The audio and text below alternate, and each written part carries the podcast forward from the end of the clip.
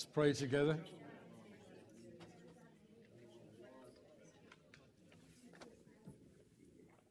So Zimbabwe is finally rid of Mugabe.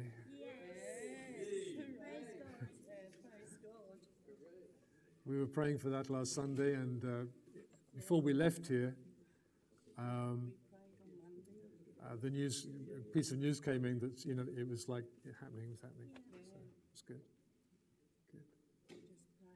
Let's pray for those who are sick or ill. Uh, there's a lot of we always say this this time of year, isn't there? There's a lot of it about. As autumn goes into winter, all, all, sorts of bugs seem to get hold of people. And it's good to see Chris back with us, who's recovered Yay. now from.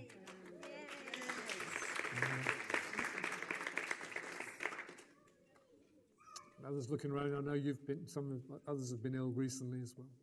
So maybe you have a, an intent, a, a kind intention towards those who may still be ill, and you can pray for them. And we pray as well for those who are still looking for employment. Um, Colin should be going for an interview this week. Yes. Let's pray for those who need work. Father, we thank you. All the affairs of the world are in your hands. Our own lives are in your hands. You give people authority and you bring them down. We thank you for the change in Zimbabwe. We pray that President Mnangagwa will learn the lesson that tyrants can be toppled and will conduct himself wisely and generously to govern Zimbabwe, and even will accept gracefully losing the next election, probably too. We pray for our friends who are ill and unwell. Remember them now. We put our names before their names before you and pray that you, Lord, heal them, please. Bring them back to strength and health. Family members, those we care about. And for brothers and sisters who need employment, need to change their job, need to get out of a bad job into a better job, whatever it is, Lord, we pray that you will supply the needs of your children by giving them the dignity of work with their hands and with their minds. Now, Lord, please help us in considering your word. You cleanse us as individuals and your church through the washing of your word. Let that be the case today. Holy Spirit, come and teach us, we pray. Amen. I thought that today I'd be doing a talk on witness and mission through the Spirit, but I, as I was working on that, I was led to think that another block needed to be laid first. I'll tell you how these things work with me. I'm, I'm, working away on something, and there's a thought that goes through my mind. It's, it's almost, you know, the, where you get those screens, but the letters travel across, mm-hmm. or like old fashioned ticket tape. It's like this word, this phrase goes through my mind. I'm thinking, no, okay. And I'm still going on with what I'm doing, and it goes again. I, I find I'm not saying this is the way the Holy Spirit speaks to you, but I find that's how He gets my attention. It's like thought goes through, thought goes through, thought goes through. Until I go in there, okay, all right, I'm sorry, I'll listen. And uh, then I realized I had to deal with something this week first. So the, this phrase came to me the Spirit of holiness. The Spirit of holiness. it comes from this scripture, Romans 1, verse 4 It's about the resurrection of Jesus, who was declared the Son of God with power, with authority by the resurrection from the dead, according to the Spirit of holiness, Jesus Christ, our Lord. It's interesting, it's only place there the Holy Spirit is called the Spirit of holiness. But I want to use that name to explain some things today. Over three Sundays recently, as we worked through 1 Corinthians 12 to 14, I've been repeatedly saying it's possible to be given gifts and even be given as a gift, have a, a role of, of authority in Christ Church, and yet to fail in character. It's possible. Want an example? Samson. Do you want another one? Saul. Want another one? David, at his worst, at his lowest. There is a greater work of the Spirit than gifts and signs. It is grace applied to make us more like Jesus. The Spirit of holiness is at work in us to form godly character, Christ like character, to make us like Jesus, to make us, and here I'm going to use the scary word, the one you're all going to go, out, is holy. The Holy Spirit is at work in us to make us holy. This work of His in making us holy, making us more like Jesus, has eternal consequences. They're not just practical and temporary, they have eternal consequences for us. For in the end, we are not rewarded for gifts, we are rewarded for character. Well done, good and faithful servant. Enter into the joy of your Lord. What is the Lord commending? Character. He gave the gifts, but they produce the character. What is holiness?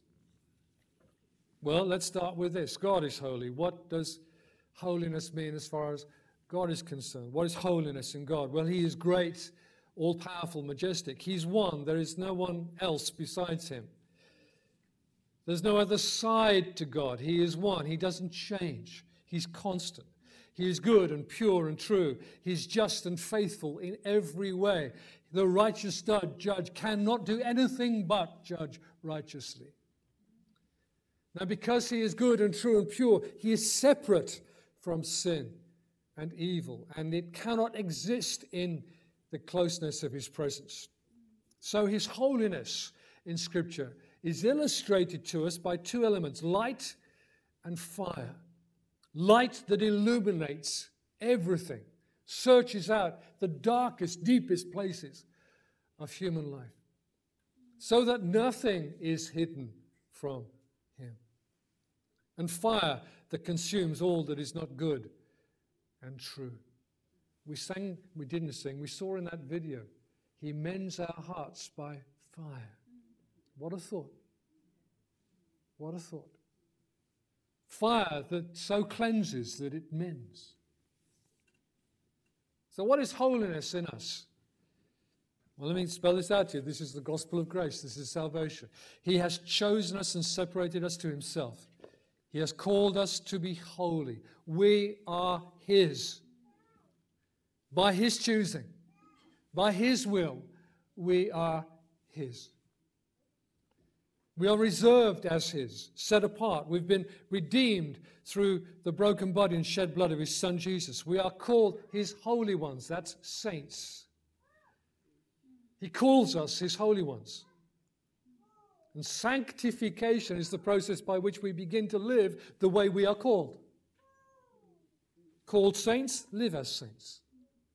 Not the plaster things with halos, you know, statues and outside cathedrals. Real people, guts, flesh, and blood people living a life that glorifies God through love for God. Holy people, saints. We're connected to Him, joined into Jesus, and we relate to Him in the whole of life, and His life flows into us. There isn't one bit of life that isn't connected into God through Jesus. We're being transformed to become more like Him in character. And one way that the Bible describes that is in Ephesians the fruit of the Spirit. He is making us holy. Let me give you a headline Holy equals belonging to God and becoming in character like Jesus. Set apart, we are His. And because we're His, He's forming the image of His Son in the rest of His children. Jesus is the firstborn, the one we're to live up to, the one we are, we are destined to become more and more like. I want to tell you that making us holy, gathering a holy family of sons to himself, is God's passion and his purpose. God could not feel more deeply about anything else Adam in the Garden of Eden was holy, he was created pure, but rejected holiness, relationship with God, and bearing the image of God, and chose sin. To call it the fall is the understatement of the, the, uh, the cosmos, really. God sent Jesus, God in flesh, to bring us back, to redeem and restore us to Himself. And God's purpose in saving us is to restore us both to Himself and to holiness, that we may live in His presence. In and through Jesus and by the Holy Spirit, this process is taking place. God is restoring men and women to live in harmony with Himself and to bear His image. To live in harmony with Himself. That's a phrase I got out of uh, uh, just one phrase I got from a systematic theology this week. Just that one phrase. I thought, oh, that's great. God has saved us so that we may live in harmony with Himself. Repeated throughout the book of Leviticus, which is a book about holiness, is statements like this from the Lord I am the Lord your God. Consecrate yourselves, therefore, and be holy, for I am holy. Set yourselves apart for me, because I've, I'm yours and you're mine. For I am the Lord who brought you up from the land of Egypt to be your God. Thus you shall be holy, for I am holy. The people of the Holy One were to live in relationship with Him as His holy ones. Not only the people themselves were to be holy, but their whole lifestyle was to be holy. You go through Leviticus, their belongings, their agriculture, the, their animal husbandry, their business transactions, their marriages and sexual behavior, their children, their daily, weekly, monthly, year on rhythms of life. It was all holy. In fact, in Zechariah, there's even a further extension to that. Even the pots and pans were to have holiness unto the Lord. It's a prophetic picture, it's not, it's not literal, it's a prophetic picture. The very ordinary things of life become, because they're handled by a people who are God's people, become holy. Did you get it? They serve, they were the Lord's. I couldn't think of a better phrase than this lock, stock, and barrel. we need to find another way of saying absolutely everything, don't we? This is picked up in the New Testament. Zechariah, the father of John the Baptist, prophesied this that the Lord was sending the Messiah to grant us that we, being rescued from the hands of our enemies, might serve him without fear in holiness and righteousness before him all our days. I want to tell you that is the passion and purpose of God. That you and I might serve him all our days without fear, but in holiness and righteousness. Here it is concerning the church in, in Ephesians. Blessed be the God and Father of our Lord Jesus Christ, who's blessed us with every blessing of the Spirit, that literally what it is, in the heavenly places in Christ, just as He chose us in Him before the foundation of the world. Now get this. Why did He choose us?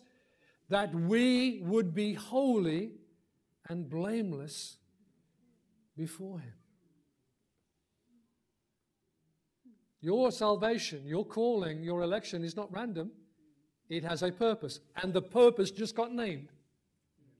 Right there. It's got, just got spelled out before your eyes that we would be holy and blameless before Him. And towards the end of that epistle, writing about marriage and about Christ and His church and mixing the two together, Paul says, Husbands, love your wives just as Christ also loved the church and gave himself up for her so that he might sanctify her, set her apart make her holy. Having cleansed her by the washing of water with the word, should be a capital W there, that he might present to himself the church. This is, you know, the picture is of the bride being presented on the, on, on, on the wedding day. Sharon said just recently. Having no spot or wrinkle or any such thing, but that she would be holy and blameless. Christ will have a holy bride, a clean, pure bride.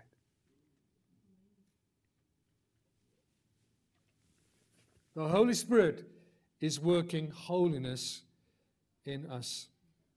Let me give you a definition from the from Hastings Bible Dictionary on holiness. I like this too. Our destiny is that we are the ones who are, and here's the quote, beloved of God who by faith and love have entered into fellowship with him, and who, who by obedience to his will and by purity of life have become conformed to the image of his Son. If we are the children of God, we are being brought to bear his likeness or image. That doesn't mean we become gods, it means we become like the man Christ Jesus. His character is to be developed and matured in us. This is the work of the Holy Spirit sanctification. And actually, sanctification and holiness in our English New Testaments translate Greek words that are really the same, they have the same root.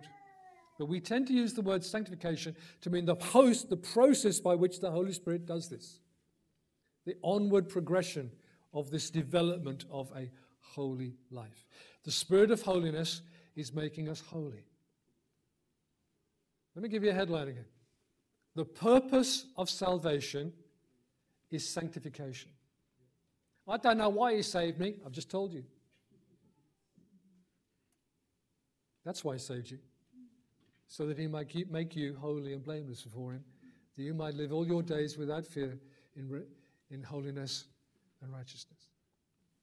Some of us think we can be saved but avoid uh, being sanctified. It's all right, I'll go to heaven as I am. That option is not an offer. No deal. That's not how grace works. Let me show you the scripture.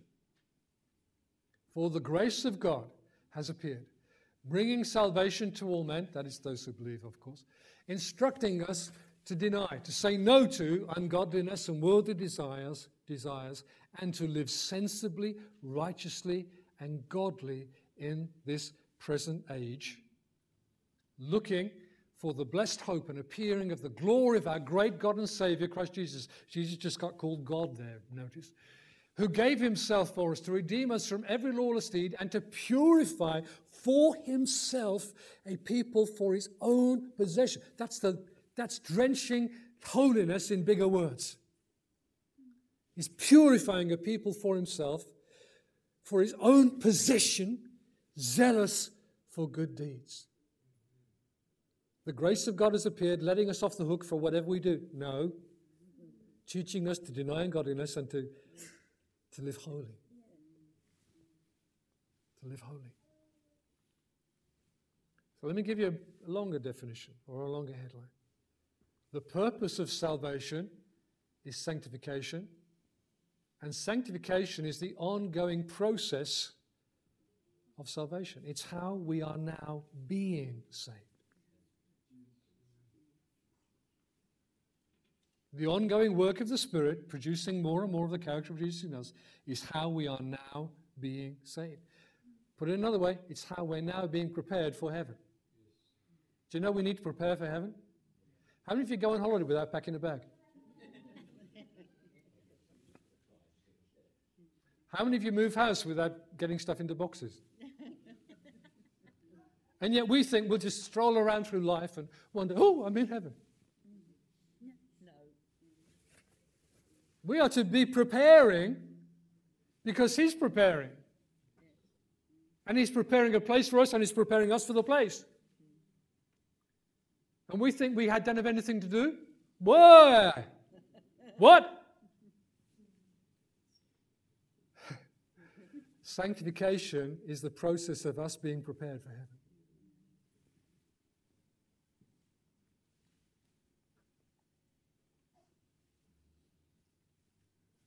Sorry, I'll give you a scripture for that one. We should always give thanks to God for you, brothers, beloved by the Lord, because God has chosen you from the beginning. Now, what, notice this? For salvation, yes, through sanctification by the Spirit and faith in the truth. We are saved through the process of sanctification. That's God's will.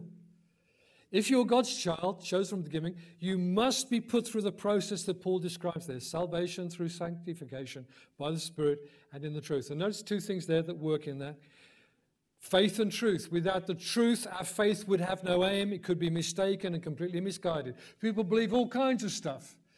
Because as uh, G.K. Chesterton once said, when people stop believing the truth, they believe anything. So it's got to be truth centered. But then it needs to be faith with the truth. Faith means also obedience. Truth will measure us but won't motivate us. It can reprove us but not reform us if we don't answer it with obedience. We're just, we're just ticked off by the truth. Oh, well, I don't like hearing that. Because you won't hear it with faith and obedience. But His word is the word of grace when we are willing to receive it and obey it. We are cleansed and washed and made clean by exposure to the truth. Read that in, in Ephesians. Jesus told his disciples they were clean because of the word that he'd spoken to them. That's in John 15. And then in John 17, he prays in that wonderful prayer. These two phrases from that prayer Father, sanctify them. Sanctify them in the truth. Your word is truth. And then chapter verse 17, for their sakes I sanctify myself well, how did he make himself more holy? He's dedicating himself to the cross. That's what he's saying there. He's dedicating, dedicating himself to the purpose of God, which at that moment is to go to the cross within literally hours from him praying this prayer. That they themselves also may be sanctified in truth. Truth, Scripture, challenges our minds and hearts. It speaks to our conscience. Our thinking needs to be formed so that our character and conduct is reformed. We're challenged and changed by exposure also to the person and presence of the Lord. How many of you have ever been deeply kind of moved and affected by sensing the presence of the Lord somewhere in your life? It's like the, it's like the searchlight was on, wasn't it? Wow. And at the one point, you, you, I don't know about you, let me talk about my experience of those moments. I realized how great He is and how holy He is but how much he loves me. And that, I, I, that just, just throws me into such a confusion and turmoil. You know, he's full of light and he sees me exactly as I am, and yet he loves me. Wow. Those moments are defining moments because there are moments when we need to respond to the light. He who loves God comes to the light, that his deeds may be reproved, they, they may be searched. David, talked about David on his worst day, you know, uh, sleeping with Bathsheba, killing her husband, covering it up and stuff. Other days, good days, better days for David, he prayed like this Search me, O God, and know my heart. Try me and know my thoughts. See if there's any wicked way in me lead me in the way of everlasting. Not, oh, I'm not going near the light. It's like, oh, yeah, I need to come to the light. We are challenged and changed by exposure to the presence and person of the Lord. You might like this scripture. We all, with unveiled face, beholding as in a mirror, we don't see it fully, the glory of the Lord, are being transformed into the same image. Who are we seeing? Jesus. Who are we being, made more like? Jesus.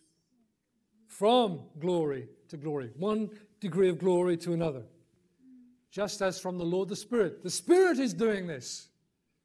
It's not self help, it's not self evident. The Spirit is doing this, but we need to cooperate. You can't be exposed to the presence of the Lord without His light searching you. Godly men in the scriptures understood that. Yet in every one of those biblical accounts, God acted in grace and mercy to His servants, cleansing and commissioning them. He meets us with grace and mercy to cleanse us, change us, and commission us. And then the third way that we're changed we are challenged and hopefully changed by the circumstances and hardships of life. But it depends on how we handle them. When these hard circumstances, oppressing situations come to us, do we handle them with faith and prayer and submission to God and hope? Do we affirm God is God and He's my God and He's, he's going to catch me through this? He's going to bring me through this? Or do we settle to grumble and complain, to be resentful and bitter? They're not called tests and trials for nothing, you know. They test us out. It's a testing of our faith when those hardships come. Hebrews 12, oh, I could get into that whole chapter, but I don't. I can't. You need to read it. How God disciplines us to make us holy. Hebrews 12. Just this phrase He disciplines us for our good, so that we may share his holiness.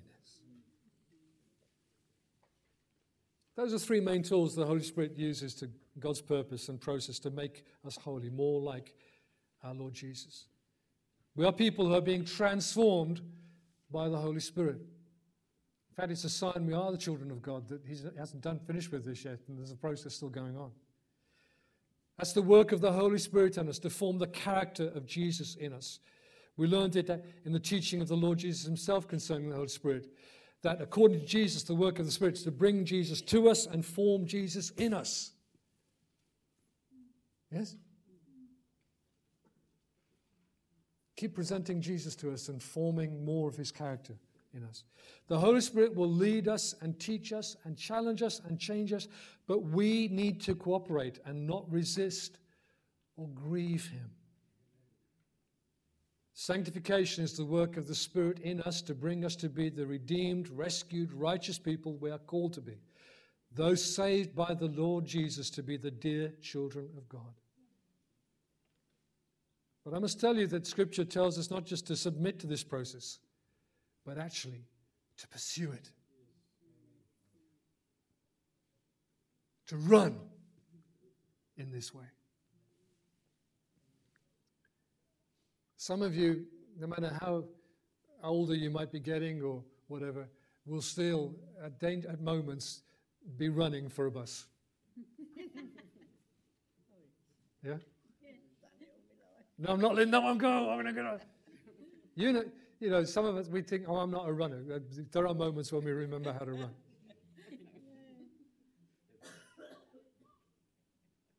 The Christian life is in a number of places in scriptures described as a race. Not because we're competing with other people, but there's something to go for. There's a reward, there's a crown, there's a prize, there's something to run for. And in that context, the scripture talks about pursuing holiness. Not, not, not, not avoiding and rejecting, nor even just, well, well, whatever.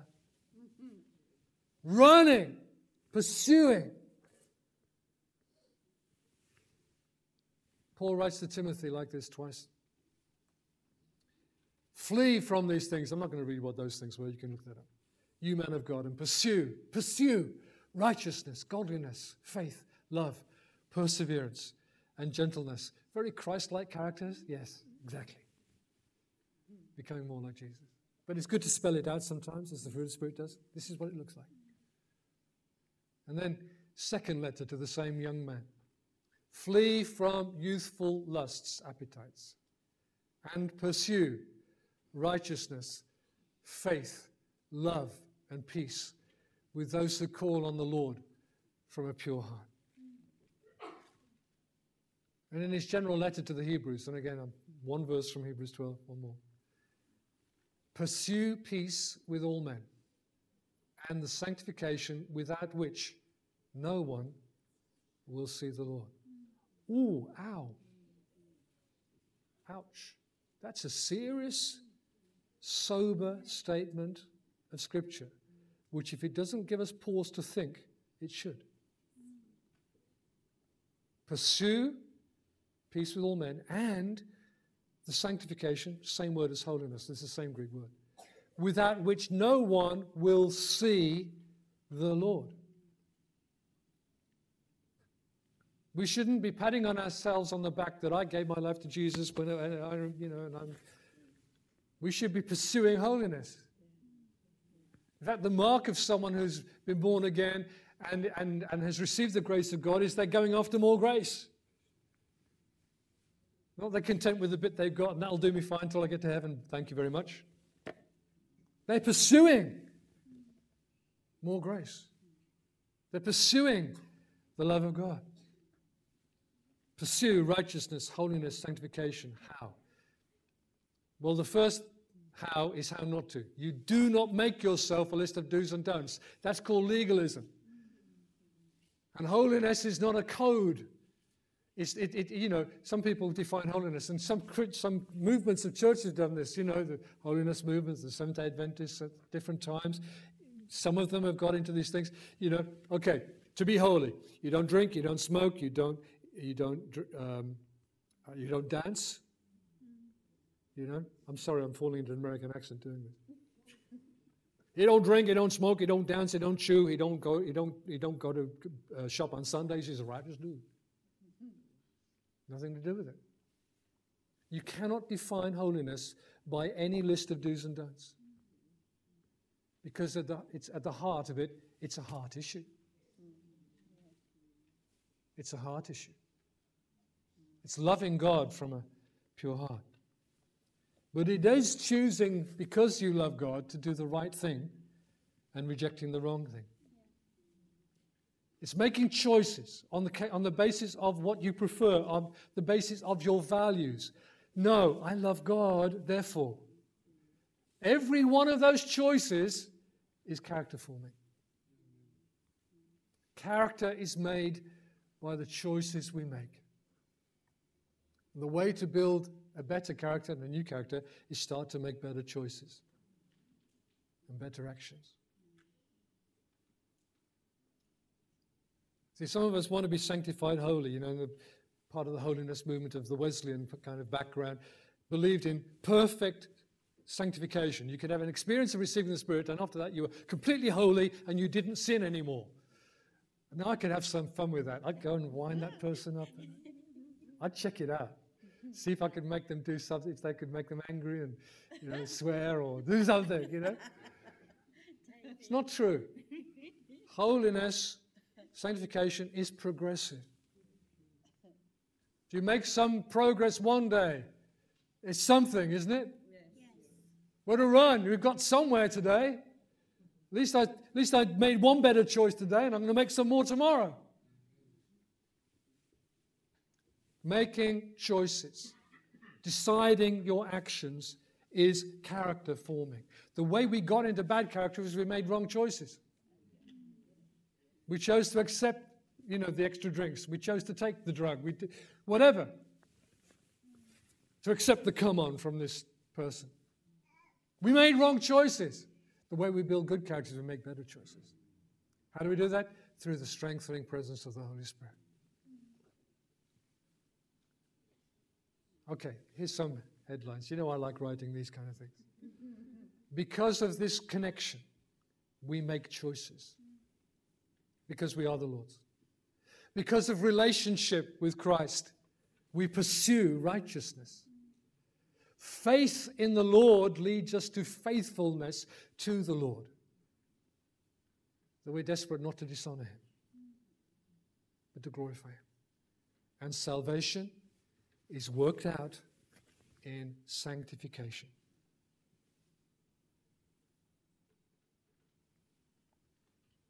Okay, you got that on the notes. And practical holiness comes down to making choices. Therefore, having these promises, beloved, let us cleanse ourselves from every defilement of flesh and spirit. That's your body and your soul. That's the whole of you. There's nothing else left now, you know? It, when, when it says flesh and spirit or body and soul, that's, that's you. That's all of you. No, no bit left out. Yeah? Lock, stock, and barrel again. Perfecting holiness in the fear of God. The general pattern of Paul's letters is to present great truths to us that we're now the children of God through faith in his Son who went to the cross for us and rose again for us. And, and then, when he's done all of that laying out of great gospel grace doctrine, there's a therefore, isn't there? And there's practical instructions. Okay, now let's get to grips with life. And he urges us to make choices and conduct ourselves as those dear children of God for whom Christ died. Here's just one example Ephesians.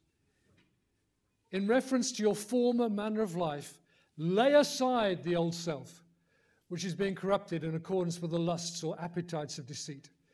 Be renewed in the spirit of your mind, or be renewed in your mind by the Spirit, is another way of translating that, which I prefer capital S. Let the Spirit renew your mind. And put on the new self, which in the likeness of God has been created in righteousness and holiness of the truth. That's the way Pete, that's the way Paul generally writes. Because these things are true, you understand this gospel, you understand this grace of God. Therefore, respond in this way. Lay aside your old ways, your old life. Be renewed in your mind. Let your whole body and soul, flesh and spirit, respond to God in holiness and obedience, in faith. Peter, though, has a different way of writing. He doesn't save that till chapter 3 or 4. He dives straight in. Here is the very beginning of Peter's first letter. Peter, an apostle of Jesus Christ, to those who reside as aliens scattered throughout Pontus, Galatia, Cappadocia, Asia, and Bithynia, who are chosen according to the foreknowledge of God the Father, by the sanctifying work of the Spirit, chosen by the elect will of God to be sanctified by the Spirit. I don't know why I'm saying, yes, I've just told you again why you're saved. To obey Jesus Christ and be sprinkled with his blood. May grace and peace be yours in the fullest measure. And again, we're not of chapter 1 when he says this. Therefore, prepare your minds for action. Pursue. Keep sober in spirit. Fix your hope completely on the grace to be brought to you at the revelation, the appearing of Jesus Christ. As obedient children, do not be conformed to the former appetites which were yours in your ignorance, but like the Holy One who called you, be holy yourselves also in all your behavior or conduct, because it is written, You shall be holy, for I am holy. That is what we were made for. This is what Jesus died and rose again for. And this, I have to tell you, is why you're here this Sunday morning. This is what the Holy Spirit is most wanting to do in us to make us more holy, more like the man Christ Jesus.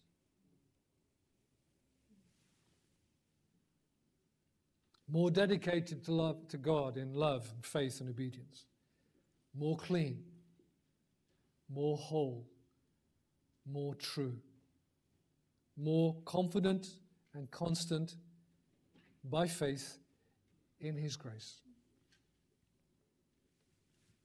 One of the simplest ways to think of holiness is really this wholeness, oneness. Remember, I said God is holy, God is one. The two are very connected.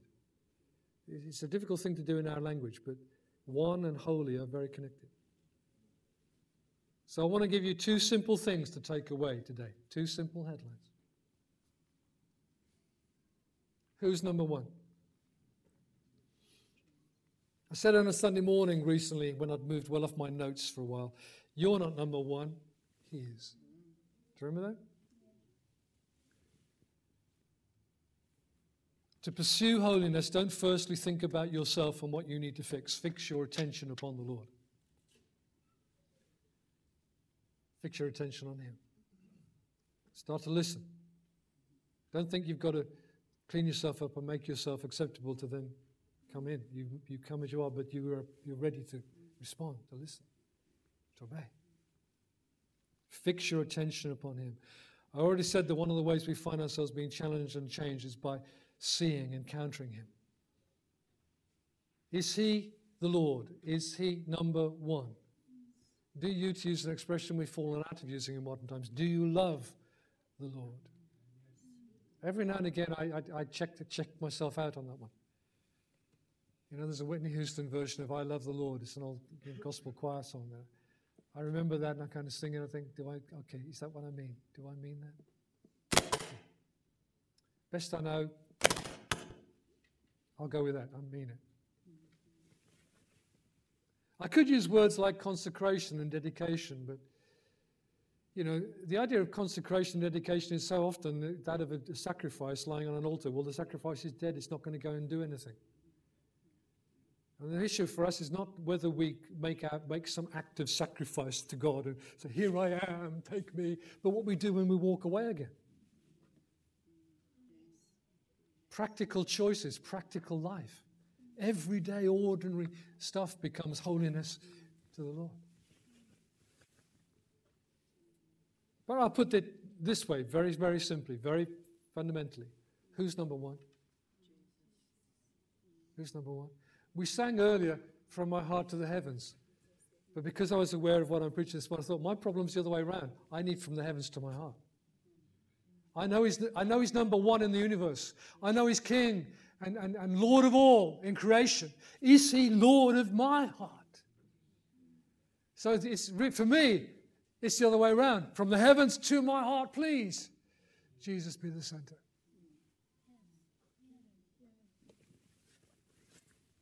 See, does your heart say, I'm my own person, I'll do what I like? Or does it say, with scripture backing, I'm not my own? He bought me by his blood, and I am his. It's a little phrase in 1 Peter chapter 3, which I remembered this morning. Sanctify, set apart Christ Jesus as Lord in your hearts. Set apart Christ Jesus as Lord in your hearts. You might have Jesus on a picture, in a picture on the wall. You might have Jesus in a, in a text frame somewhere in your house. You might, you know, you might sing about him quite often. But this, see, holiness is a heart issue. Is Jesus number one here? Set apart your heart in your heart, I should say, that Jesus is Lord. Of what? Of everything. The whole thing. The first key is setting him as first, not me. Then coming to him, drawing near to him, hearing and receiving from him his word, his grace, his light, his fire to cleanse and to change us. You know, there's a, that old um, Salvation Army hymn, Send the Fire, Send the Fire, Send the Fire. And people sing it nowadays like it's a hoedown hillbilly song. But it starts out with these very, very serious words Oh God of burning, cleansing flame, send the fire. To where? Them over there, them sinners. No, here, this one. This one. Set apart in your hearts Christ Jesus Lord. Receive his grace to cleanse and to chain us. And then number two, again, very simple. Be one person. A holy life is a unified life. It's one life. One life. Apologies to whoever I borrowed that image from. One life. May have nothing to do with Christianity. Be one person living one life without pretense and deception, without masks. God is one. He's consistent, He's unchanging. Therefore, we are told He is holy. How many faces or masks do you and I have? Who are you in church? Then who are you in the home? And who are you at work? Isn't living all of those kind of things hard work? Oh, nearly slipped there. I nearly did at home what I only do at church, and I only did, I just nearly did at church what I usually only do at work. That's hard work, isn't it? Tough. The old song says, Make it easy on yourself. Living one life is a whole lot easier than trying to be three different people in three different places. I promise you, it makes life a lot simpler. It's a key to doing this, pursuing holiness. Be one person living one life. how many things are we trying to keep hidden from others and even stupidly think we can hide from God? To pursue holiness is to welcome His light, His truth, to correct me and to direct me to acknowledge those things in which I know I need to change and seek God's grace and help from others, even to do so. To offer myself to the Lord for a thorough cleanup. And You know, you read Psalm 51 when David was discovered, when what he tried to keep hidden was, was. He appeals to God, oh, please, please make me clean. Yeah? Renew a right spirit within me. To learn to live one life in relationship with Him. One old vineyard song I remembered. It says, Holiness is your life in me. It is, amen. Living one life, being the same person living by the grace of God through faith in Jesus. That is the beginning of holiness. Not different persona, not different masks, not different ways of speaking. We think we're smart enough to put it down and pick up the other one. One life. One, one, one, one life. God is one. And in a sense, he wants me to be one. Look. Blackpool Rock has Blackpool written right through it, yeah? The life of a Christian should have Christian belonging to God written right through it. Every department of life, every bit of what, who we are and what we do what we own and how we handle those things, what we earn and how we handle that money, even how we earn it. Is this Christian? Is this holy? One life.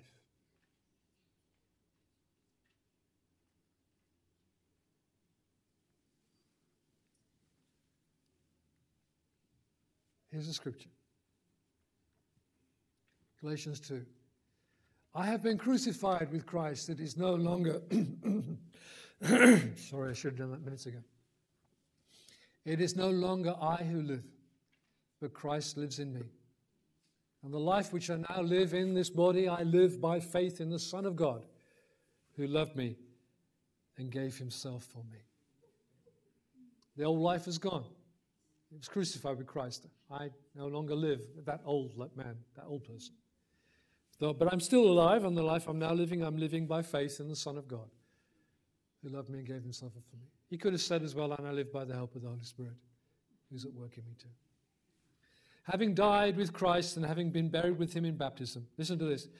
Going back to my old way of life is like digging up and dancing with a corpse. Is that an ugly thought? That's what it is to go back to your old ways to revisit your old sins. I'll just go back to that old habit again. I know how to get out of it again. No, you've just dug up and danced with a corpse.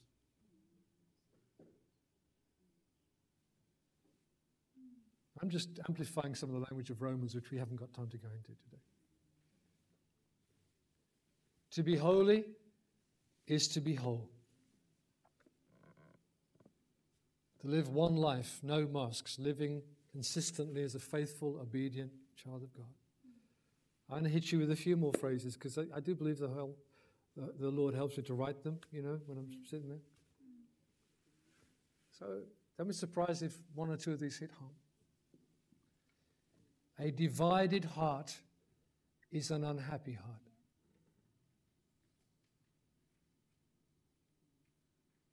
When you're bashing between two opinions, you're not happy.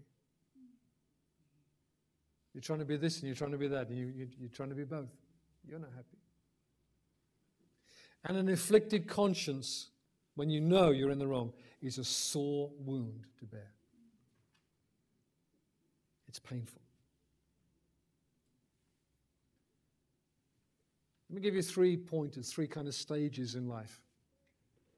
They're not, they're not clearly demarked, that one, and then there's this one. They're kind of on a scale bit like, you know, the, you, you do the temperature in an oven, you know, from cold right up to really, really hot. You know, there's, there's a scale here. But I'm going to describe three positions that you and I may be in. When we resist this work of the Holy Spirit, pursuing salvation through sanctification, things tend to go hard for us. We find ourselves under pressure and difficulty.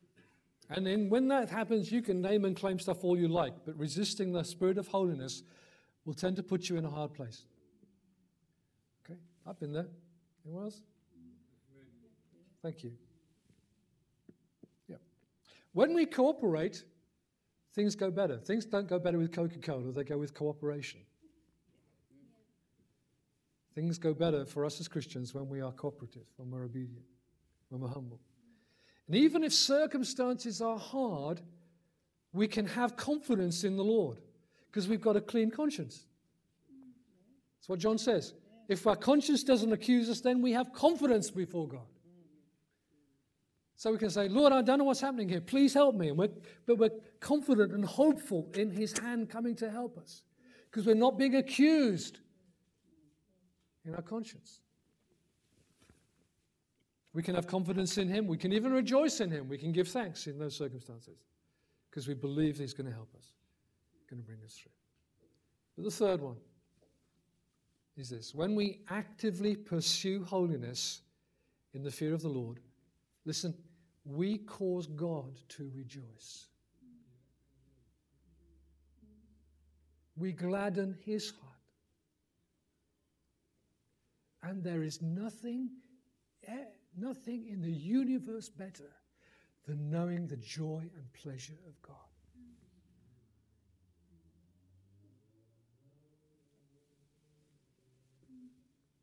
In fact, the best thing in heaven is summed up in these words Enter into the joy of your Lord.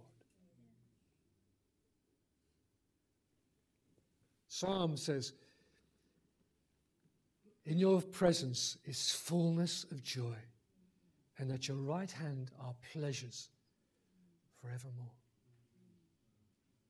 We may know a taste of that joy, that pleasure of God, when He commends us in our heart and says, Well done. You and I, everyone, I'm not excluding any one of you, you and I can all know that in this life, in wonderful moments. When we've cooperated with the Holy Spirit, we've made the right choice. We've taken the right action.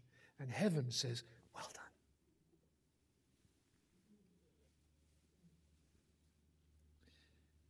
I'm describing to you the realities of life, am I? This is practical, real life stuff. And the consequences, therefore, of our choices. We can move from being in a place where neither we nor God are happy about the way we are to being content and confident in Him or even to causing him to rejoice over us. Our heavenly and good Father says this to us. We, we sing, You're a good, good Father. Well, this is one of the things the good, good Father says to us. It issues from his heart, his voice continually. Be holy, for I am holy. God wants us to live in harmony with himself to live, as one prophet of the Old Testament says, to dwell with eternal burnings. That's not a prophecy about hell. That's describing what it's like to be in the presence of God. Light and fire, yet at the same time, joy and peace and beauty. Here's a prayer. You probably noticed I slowed down because I was rabbiting away. Here's a prayer from 1 Thessalonians 3. May the Lord cause you to increase and abound in love for one another and for all people, just as we also do for you, so that he may establish your hearts. It's a heart issue. He may establish your hearts without blame in holiness before our God and Father at the coming of our Lord Jesus with all his saints. Pursue holiness. This is not a whatever. This is a must be, must happen. Let's pray, Let's pray our heads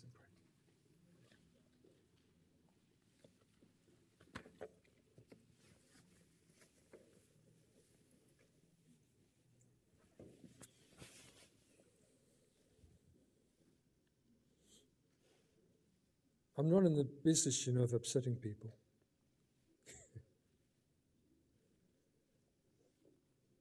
but some people will not have liked what I was saying this morning. I know some people did definitely not like what I was saying this morning. But if you can show me that this is not the Word of God, and this is not the grace of God, and this is not what we're called to as Christians, this is the defining issue of our lives, is that we become more and more the dear children of God, living by His grace and living the way He wants us to as His dear children. People that He can commend rather than have to correct all the time. Then you show me. And I'll retract every word.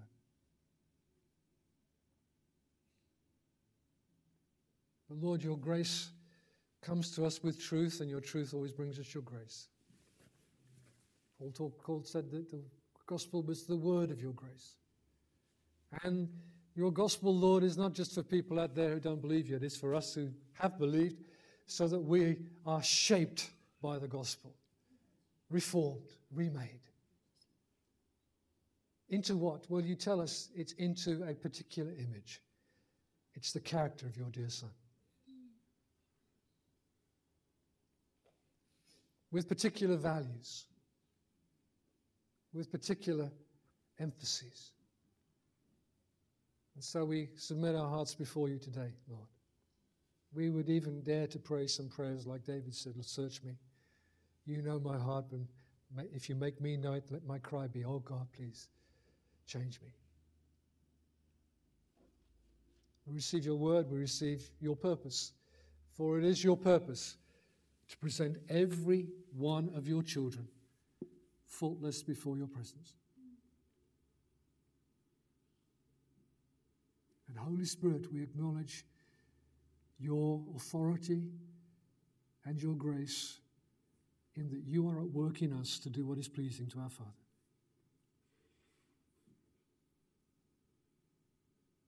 Help our hearts to respond, our ears to listen our feet to turn, our wills to make better decisions and choices, so that Jesus may be more honored and even more honored in our lives. And, oh God, pray with the psalmist unite my heart to fear your name. Help me to be one person, living one life for your glory. Amen. Amen.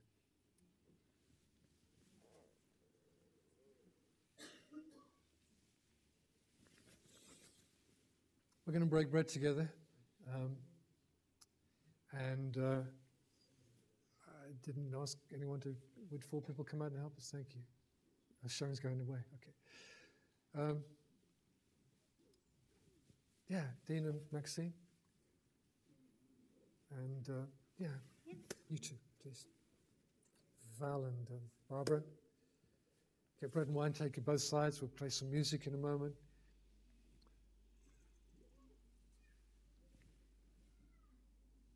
Jesus dedicated himself, sanctified himself to go to the cross, and prayed that we would be sanctified by the truth. I've kind of dished out quite a lot of truth today. I pray that the prayer of Jesus might be answered, that some of that will work in you to bring you, to pull you more towards this great purpose of God in working holiness in your heart and in mine. But we are bought, we are owned, we're redeemed. We're not our own. We're not our own. We belong to Him. And we celebrate that again as we take bread and wine together today. I am not my own, I am bought with a price. The body and blood of Christ Jesus. Amen. Amen. Come on, let's stand up and we'll move around and we'll do this together. Thank you.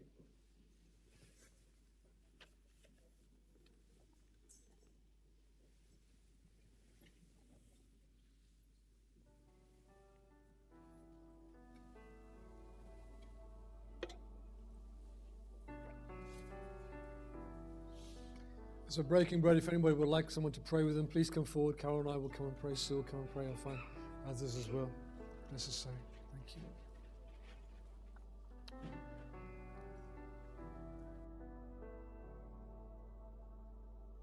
On the day that death surrendered to the mighty cross of Jesus Christ the earth would shake beneath the weight of dark and